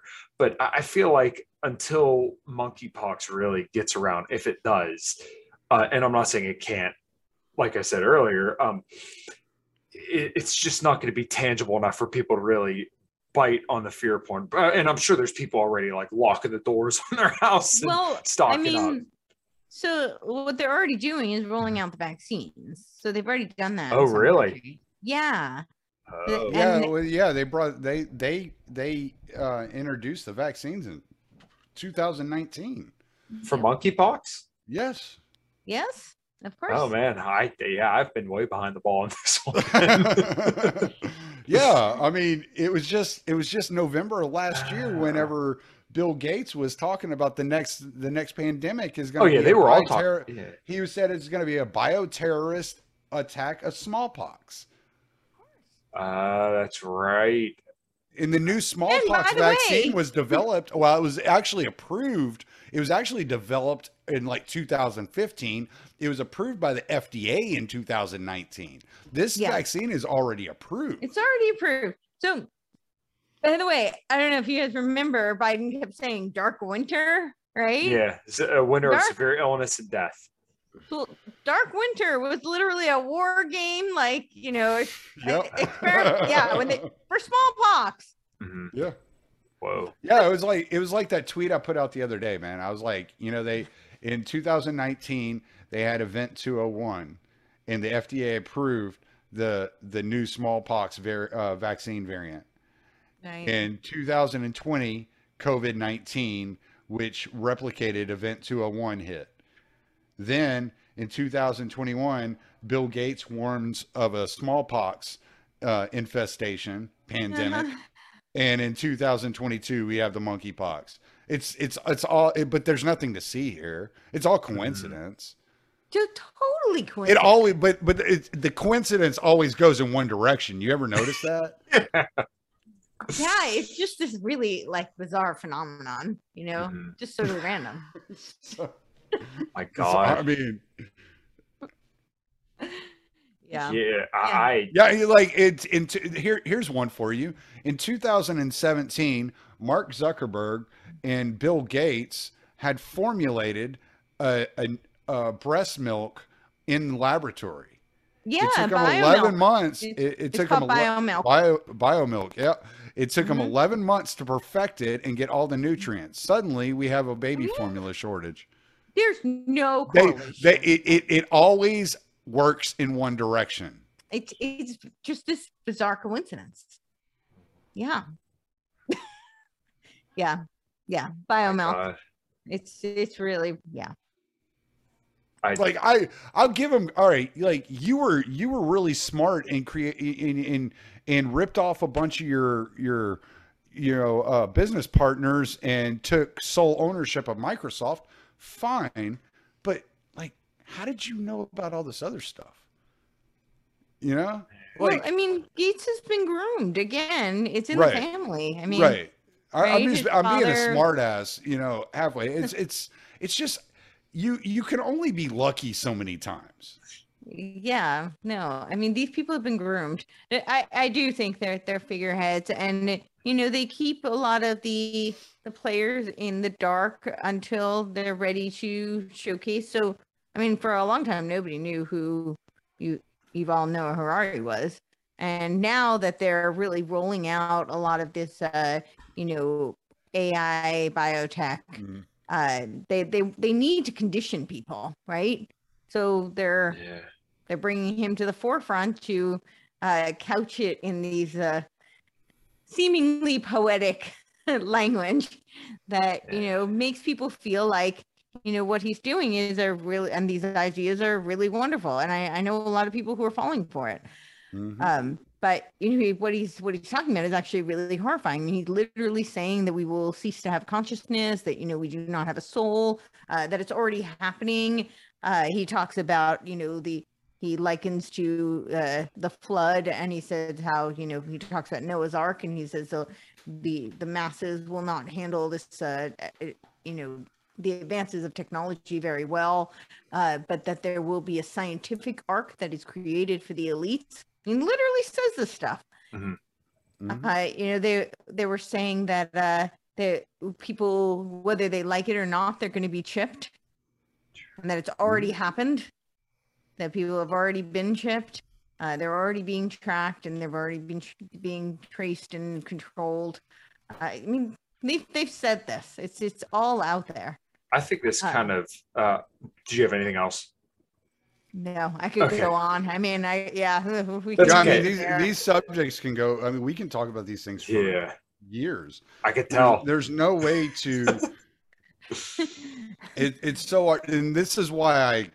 This is kind of why I uh, construct my podcast the way I do. Like we were talking about earlier, the way I, I break things down, the way I talk about them, is because it, they're so complex, they're so nuanced, there's so much in there that you can dig deep into that it's like how do you get somebody to comprehend what it's what you're telling them the only way to do it is to hold back a lot of the information and try Yeah. to break it down into terms that are very easy to digest and it's Yeah. not easy to do because i'll never be able to cover every subject because the way i do it is so I'd hate to say dumbed down because I don't think that's it, but it's so kind of elementary version of it, Right. and it's more of a yeah you're, you're introduction. giving them the, the introduction which is Right. so great i i really I, I have a lot of respect for you being able to do that i i wish i had more of the patience for that i but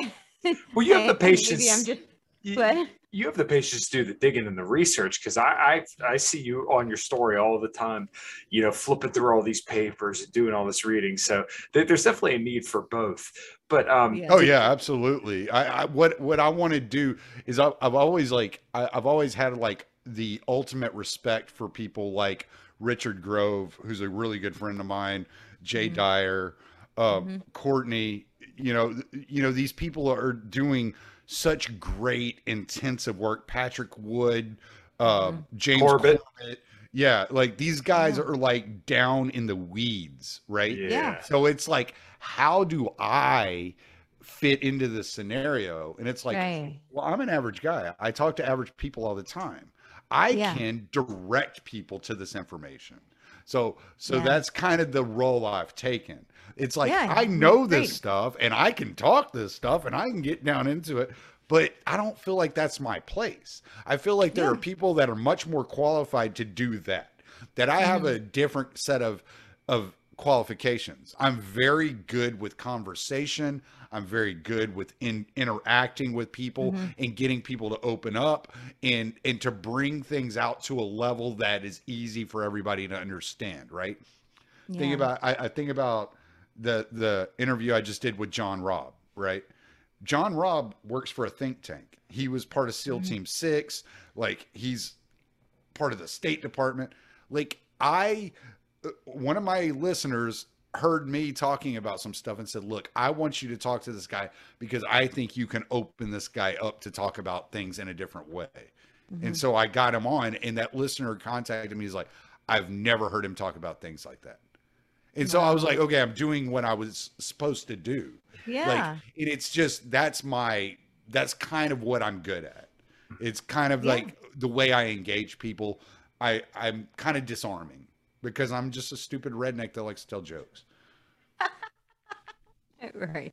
I, I don't know if that's 100% true, but you like to tell About jokes. two That part I agree thirds. Two thirds. Yeah. The Um, stupid redneck part is definitely true. The jokes go. aren't good. But I think, I mean, you, you know, I, I think Kyle knows, like I, I always talk about it. I think it, that we're, you know, each one of us are endowed with unique gifts and it is incumbent upon us to, you know, discover them and harness them so that we mm-hmm. can be of contribution. And everybody does have it. It's a, I think of it like an ecosystem. We all have a different role to play. And I, I think that's really great. We do need people to bridge that gap. It's, and it's not an easy thing to do because I, yeah, I I've had conversations with people and it's like you usually don't get somebody who because people don't like to admit they're wrong, right? And I have a really hard time holding back. I you know, I I understand there's time and place for things and I'm not going to be rude or, you know, uh inappropriate if I, you know, deem that that's not what needs to be done. But I I've definitely had, you know, there are times where people have really just thought I was completely crazy and actually come back to me maybe six months, a year later, and says, Wow, you were 100% right. And I have no idea how you knew that. You know, thank you for kind of. We need a we need So a Courtney was normally- right tip jar. What? I, I said, I say? said we need a Courtney was right tip jar. yeah. No, I mean, I don't need to get that, and you're very rarely going to get it, you know. Um, but I, it, but the few times that I have gotten it, it makes me feel like okay, you know, it, it needs to be done because because I know from my own experience, right? Like there were people who, as I was saying, they planted those seeds, and if they hadn't planted those seeds, and I'm talking years ago, Mm. then I don't know that I would have, you know, done this kind, made these connections that I made now. Right. You know, a lot of it was because those seeds have been planted years ago when I kind of brushed it off. I was like, I don't know about all that. It's a little crazy, right? Mm. And then as I started to dive into the stuff, I saw it so clearly because now I was ready to see it. So I think planting seeds is a really great strategy for Mm. People. Right. It, it's uh, people love to use the uh, red pill analogy, and I kind of hate it in the political context just because I don't see it that way. But um, it, it's you can't. Because o- you haven't taken a red pill yet. um, you- you're supposed to take one pill at a time. You're not supposed to overdose on the bomb, right? You have That's to. what Malice says, but I think he's wrong. Look Well, at he- me. I'm perfectly fine. Unless you take the black pill and then you just take the whole bottle because Yeah. Right. Well, yeah, just doom and gloom. Oh, No, what- some- what- it's hard though when you're digging into the stuff not to get nihilistic sometimes. Oh, yeah. it, it, it definitely is. Well, and, and that's why you have to have hobbies. You have to take days Oh, off. You- yes. you, can't. You can't just do it all the time. Well, I put out I, that. or I can't. It drives me crazy. But and and my wife doesn't want to hear it. She's like, only tell me if it's important. If, if it's going to affect me today, then I want to know. Otherwise, I don't care. And it's like, okay, well, I got to go do a podcast, so I got to talk to somebody about this shit. yeah, so that, that's kind of why I put out that tweet the other day, especially after this past weekend. Um, I I said libertarian go outside and uh, don't be autistic and be normal or like Touch socialize grass. with people. Yeah, touch grass.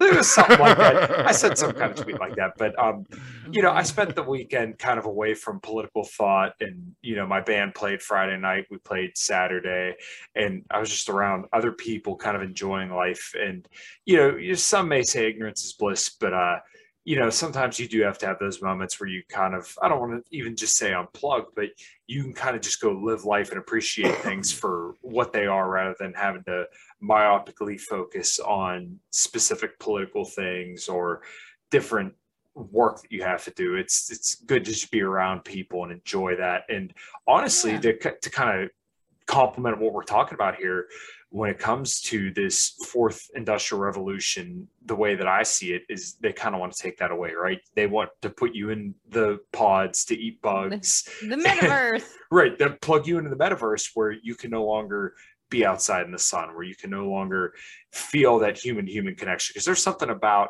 being next to somebody and it's the Millvale Music Festival, and this guy has a beer and he's telling you about how much he likes your guitar tone, and going and seeing different people walking down the street and going to a Mm. restaurant and enjoying food with my fiance and a friend.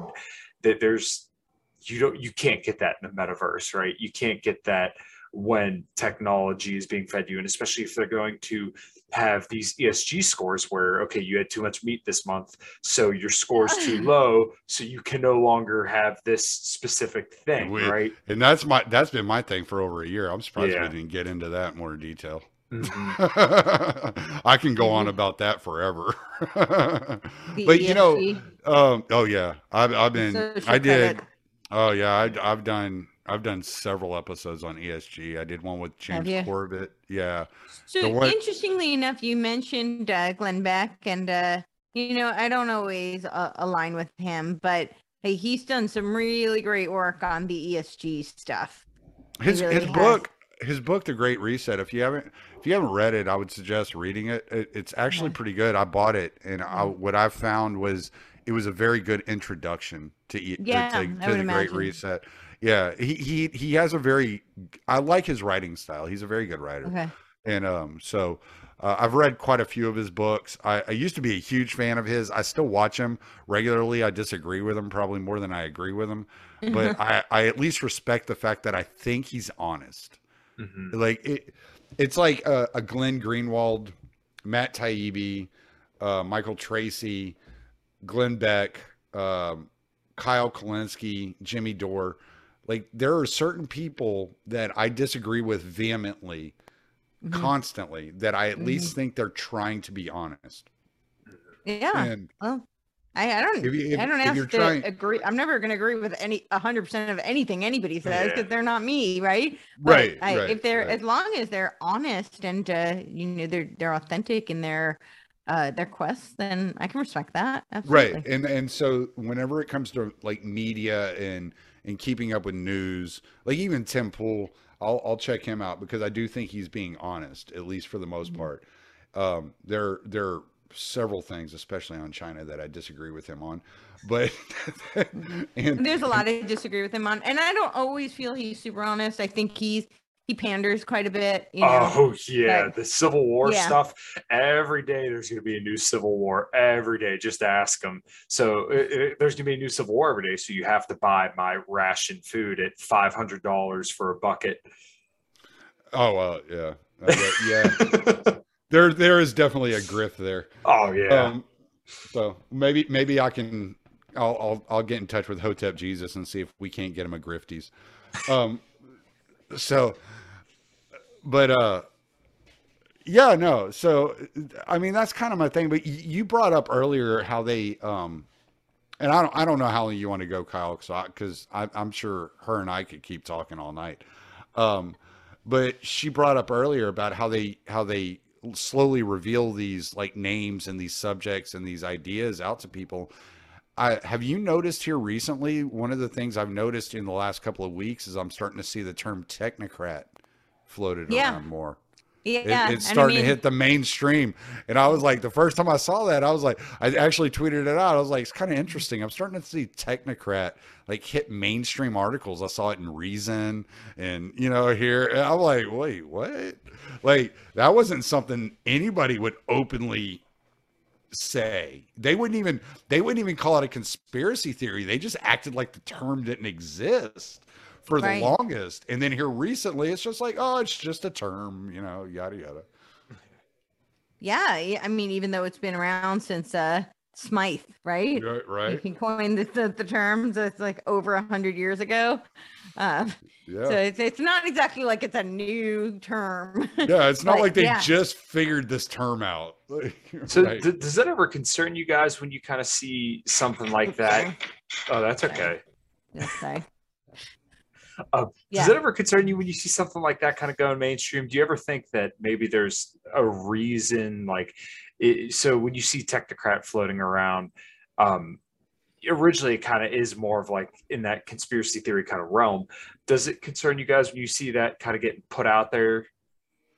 Nah, not not necessarily because it, it just it's a signal to me that I'm at least aware of where where they're going, and so I kind of have an understanding of what what it is that's happening, and it, it, it makes it easy for me to talk about. It's kind of like, um, it, you're watching you're watching Edward Bernays in action Mhm. is, is Yeah, what you're yeah. doing. And so there's actually kind of a respectability to it because it's like, wow, like you've actually figured out how to utilize all these rules. You figured out how to do this.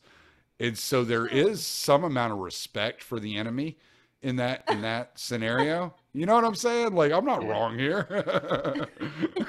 well I, I don't know when when they start rolling things out to me what it says is that they're they're getting really close to ramping something up um, and they need to uh, desensitize the masses so it's essentially like a predictive programming type of uh, mechanism because if you were to if you were to just roll out you know whatever a lot of these measures are then most people would fight back it, it's Yeah. kind of like you know they couldn't go straight from uh you know a, an outbreak of a covid to like everybody needs to be locked down for two years and you and everybody has to get you know injected like that they couldn't have started with that that's why it was like two weeks we're gonna flatten the curve you know Mhm. and uh, then you know let, let's wear masks for a little bit and of course it turned into two years and then you know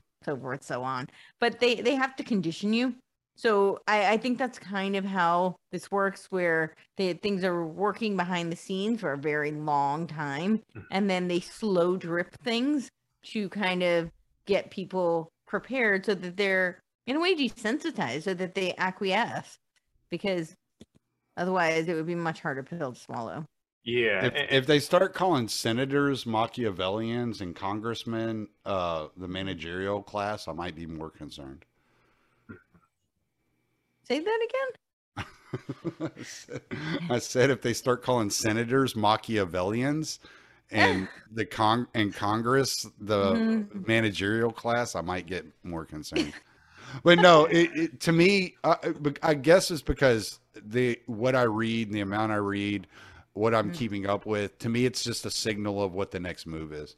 It- So I, I don't get concerned. No, it does not concern me well because it it wouldn't just concern I, I, I because don't I know under because I understand what's happening. right so i don't know if concerned is the right word per se uh we wouldn't be but i i understand i think I I'm not excited about it. I'm not happy with it. right i would think But- but yeah it basically, I think like, what did your Kyle is asking is yeah exactly like kyle's asking Yeah, I- it ge- I- it definitely i don't want to put my words in your mouth kyle but i i think you're asking like do you think that it is an indication of what's to come Yes. Like, is Yeah. there a reason why? And I, I think absolutely. You know, I, I do think that they, they they tell you their plans. I mean, that this thing I always say. I'm like, they tell you their plans, and people tell me I'm crazy, but I'm like, look, it's right there. Yeah, it definitely it definitely does grab my attention when I see like that, and that's why I brought up the the fact that I've seen Technocrat here recently. It it grabs my attention. It's like nobody else is talking about this. It was like when you when you looked at um d- I don't know if either of you read the summary of 2022 Davos, right? Did, I- did either of y'all read the summary of what it was about prior to it starting? Wait, of of when? I, Of I'm, Da- which uh. Davos this year.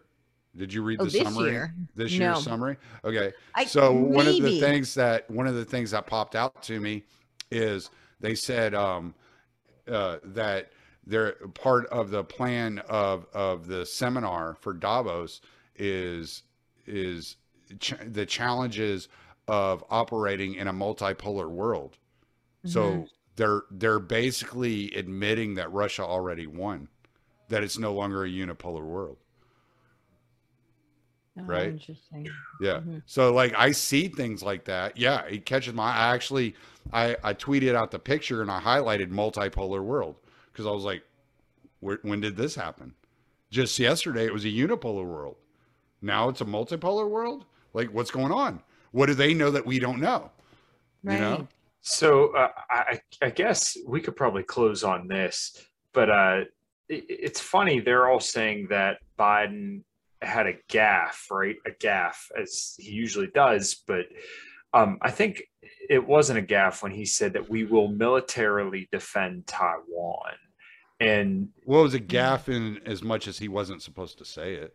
Okay. Yeah. Okay. Well, then, yeah, fair enough. If you consider that a gaffe, then yes. But he said, you know, over a year ago that they that the American military or that America would militarily defend Taiwan if China were to attack. Um, that's interesting that they said it's a multipolar world now, and Yeah. and then once again, the president comes out today and says we will militarily defend Taiwan. Well, well, something else has happened that people haven't been reporting on, Mhm. right? So the other day, the Chinese Communist Party came out and sent an internal memo amongst uh, the the members of the party, telling them to pull their resources from foreign uh, governments, so from foreign countries, because they don't want the same type of sanctions to come on them as came on Russia. They don't want the same impact that it had Yeah. on Russia.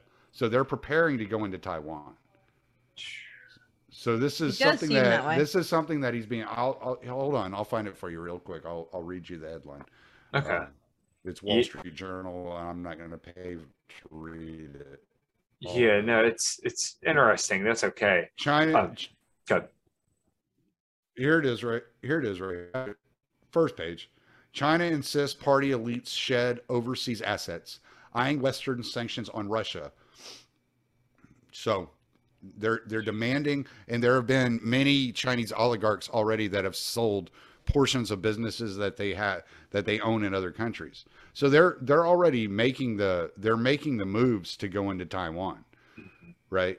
So Biden, I think, said something he wasn't supposed to say, and what he was supposed to do was give a clear signal to China that it would not be smart. But China saw how corporations and governments reacted when Russia went into Ukraine.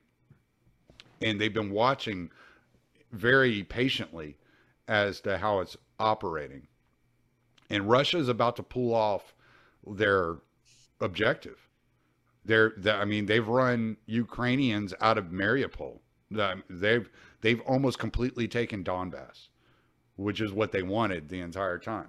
They want that buffer region in between NATO states and Russia.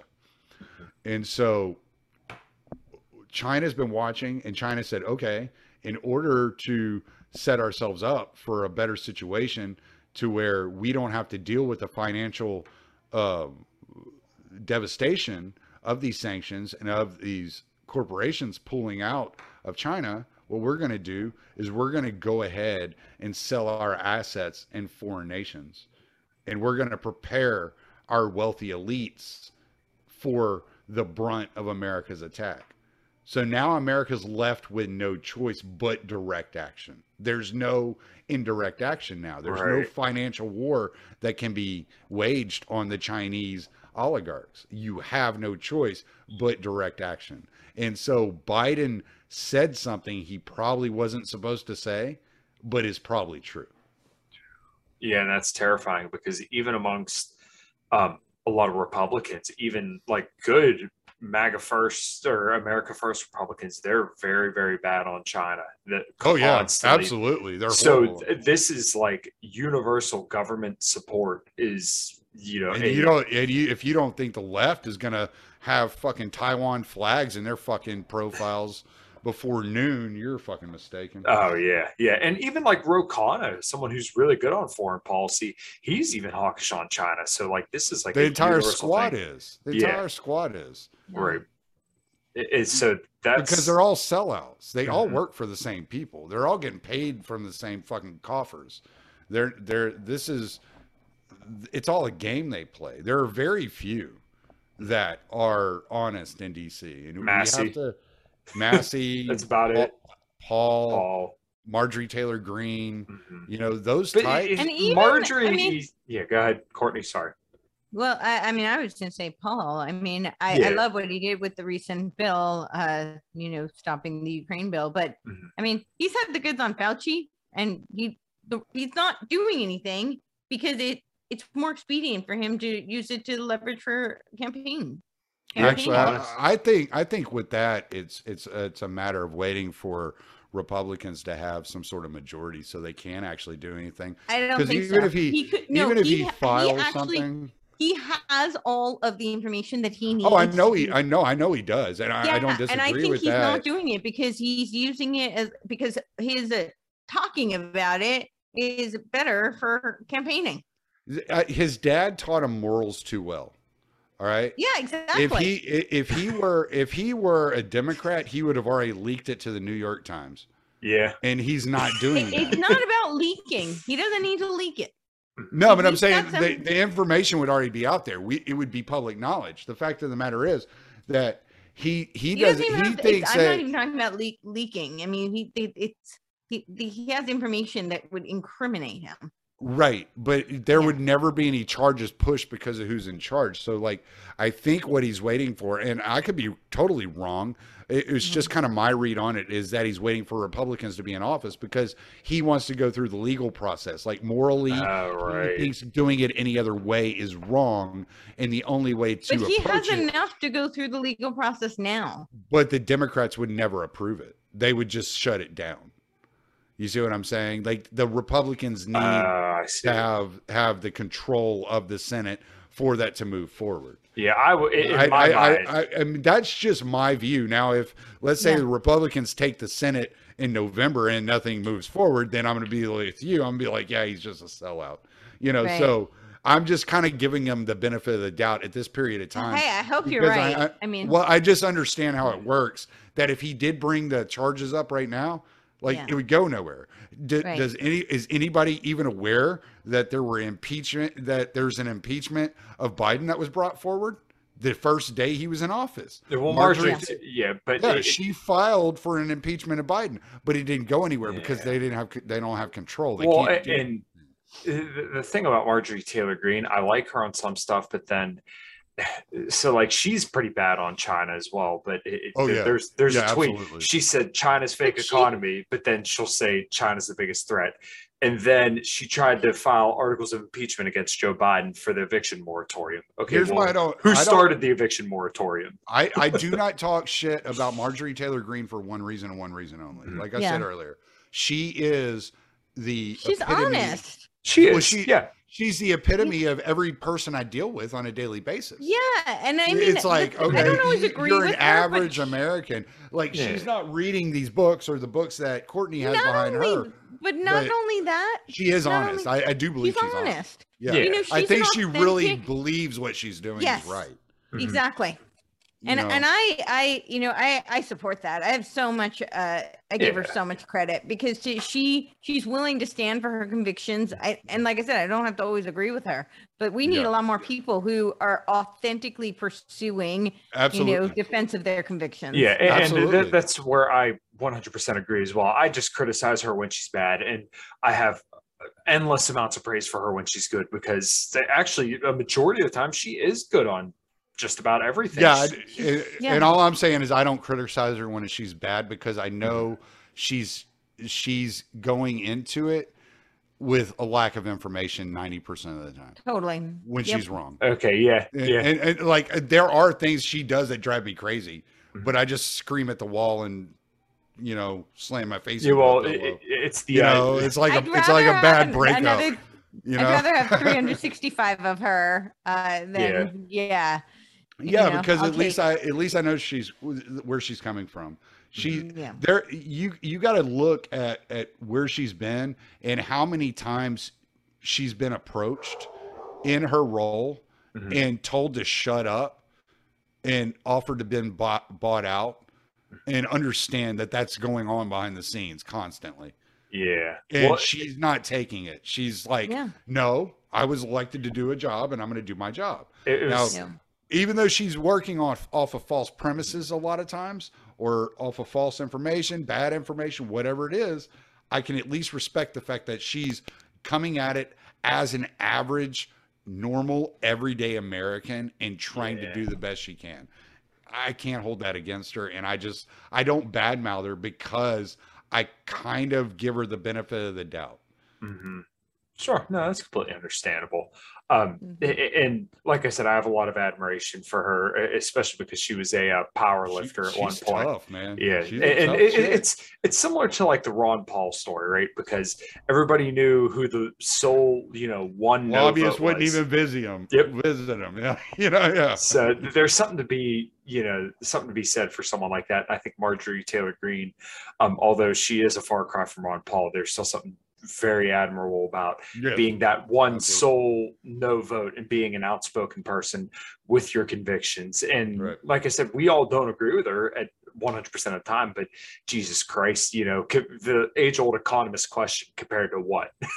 Yeah, compared exactly. to what? listen to the if you listen to what she said on the on the floor uh, uh, of the house whenever they were uh, going for the 40 billion for Ukraine, Mhm. right? Like I I know what she's like proposing is bad economics. Mm-hmm. But I also know that what she's saying is what most Americans are thinking. Yeah. You have 40 billion dollars for Ukraine, but we can't feed our children yeah. Mm-hmm. like that's what most people think like mm-hmm. why do you have this money for these people but we we can't even feed our babies we can't get formula Right. you see what i'm saying and so she's saying something that's actually real hmm Right. She, Exactly. and she hits the and heart so of the people. it- or or when she forces uh congress to vote on on issues instead of just rubber stamping them Yeah. Like I'm like Right. that's not an easy thing to do. Everybody hates her because of that. Because she forces them to show up to work. right. funny how that works. Yeah. you- No, you- So so that's why I don't even like if she does something that I disagree with, I just keep my mouth shut. Mhm. Right. Whereas like a Dan Crenshaw does something I disagree with, I'll never let him live it down. Yeah, yeah. Well, it kind of shows how long I came my political thought because I used to like him a lot, probably about four or five years ago. But uh, you know, it don't take a lot of digging to figure out he's a he's a fucking scumbag. Yeah, well I have my own like issues with him being a scumbag. Yeah, his, well, cousin, his cousin's not so bad. Beatrix used to work for his cousin. oh, His cousin is an attorney here in uh, in our area, and Beatrix used to work for him, and he's actually a really good guy. And so the fact that Dan Crenshaw is such a scumbag is very disappointing because we actually thought, wow, you know, this would be a nice, normal, average Texas guy. Mhm. Yeah, nope. not so much. Rank So it's and very, file. Yeah, it's very, which is probably why I'm so hard on him. Mhm. Mm. So Jeez. All right, guys. Um, we've been going for a decent while now. Um, Courtney, any closing thoughts? Um, no, I mean, this has been great. Yeah, I learned a lot. So thank you. well, we'll uh, we'll definitely have to have a round two because uh, I I feel like there was a little bit of I don't want to say shaking off the rust, but kind of clearing some minutia to get to a little bit more substance. And uh, I think you guys have a lot of uh, kind of similarities about the way you guys look at things and kind of the research that you do. Um, Tommy's kind of like the guy holding the door, and then you're the uh, lady behind the desk uh, handing out all the uh, papers, which is really really neat. Uh, Tommy, same question. Closing thoughts. happy hundredth, man. Thank you. That's a Yeah. big milestone. I remember when I hit my hundred. Yeah. Yeah, Yeah. I've I've been going since um October, so it's uh, a little over seven months, and That's, uh, that's quick to hit 100 too. That's man. very quick. Yeah. yeah. I, it Three took weeks. me- I think I think it was almost two years for me. mhm. So before I hit 100. well, uh, it, it's been an uh, absolute honor to uh, have both you guys on here. Uh, Tommy, I think this is your third. Courtney, this is your second. And uh, I did Courtney's show. I did uh, Tommy. I did your show twice, and I did a live stream with Courtney and Yale as well. So um, you know, th- this has just been one of the coolest things I've been able to do in the last year, and uh, just getting to meet all the people and it's just you know being a part of the uh, liberty and the podcasting sphere is just really really cool, and everybody's been absolutely incredible to me, and uh, you guys are no exception to that. Awesome, man. Well, Mhm. we're I'm really happy for you and I'm proud of you, dude. You just keep on rolling. Yeah. Thanks, man. I always got your back. And it was great meeting you, Courtney, and I'm glad we got to argue a little bit. It was a lot of fun. I love arguing. I, I don't mind arguing with women as long as I'm not arguing as long as that woman's not my wife. I didn't really think we were arguing, but uh Yeah, well, like, like I said, it was just kind of clearing the minutia. Yeah, no, figuring out we're- where everybody was. Yeah, like I, I, I think a lot of times when something like that occurs, it's a lack of defining terms, and that was exactly. just, that was just I- as much my fault. I was as- on the debate team. I'm all about defining the terms. yeah, so we should Yeah, we should probably do that. But yeah, I'll definitely uh, we're we're definitely gonna have to do this again. I would I would talk to y'all anytime. nice. yeah, likewise. Likewise. Super fun. All right. Well, uh, thank you guys for being on for the 100th episode, and uh, hopefully everyone enjoyed. Like, subscribe, and share. I'm I'm terrible at telling people to do that. I always do it at the end. I know. You should I probably do never it up front. remember. Yeah. well, um, like I said, hopefully everybody enjoyed. I know I did, and I'm gonna have to give this another uh, listen through. I say that with a lot of podcasts, but uh, this one especially just because this was a lot of fun. So, uh, yeah. Uh, oh yeah, real quick plugs. Where can everybody find you guys? Go ahead, First- Miss Courtney. All right. Well, you can definitely find me on the Courtney Turner podcast, and I I am pretty much everywhere that you can find podcasts. Unfortunately, YouTube is taking down some of my videos, but I am on there. Um, and I'm on uh, BitChute, Rumble, Odysee, Rokfin. I have all my stuff on all the audio platforms. I'm on Apple, Spotify, um, Podbean, and iHeartRadio. And uh, yeah, you can find me on social media at Courtney Turner on Truth Social, on Twitter, at Kinetic Courts on Instagram. Cool, Tommy. Yeah, I'm I'm really easy to find. Libertarianinstitute.org forward slash year dash zero forward slash. You gotta have that second forward slash. Fucking Harley, man. I gotta talk to this guy about this. That for that second forward slash is such a pain in the ass. I you know how many times I forgot to say that? And people are like, I can't find your podcast. I'm like, well, I don't know. I don't, I don't know what to do. I would type it in. I'm like, I can't find it either. I don't know where it's at. So it's libertarianinstitute.org forward slash year dash zero forward slash. That's where you find me. Cool. All right, guys. Well, uh, one more time, uh, Yeah. thank you so much for being a part of my adventure here, and uh, we'll definitely do it again. Yeah, Awesome. for sure, dude. For the ones who work hard to ensure their crew can always go the extra mile, and the ones who get in early so everyone can go home on time, there's Grainger, offering professional grade supplies backed by product experts so you can quickly and easily find what you need.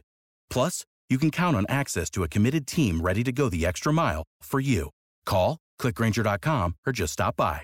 Grainger, for the ones who get it done.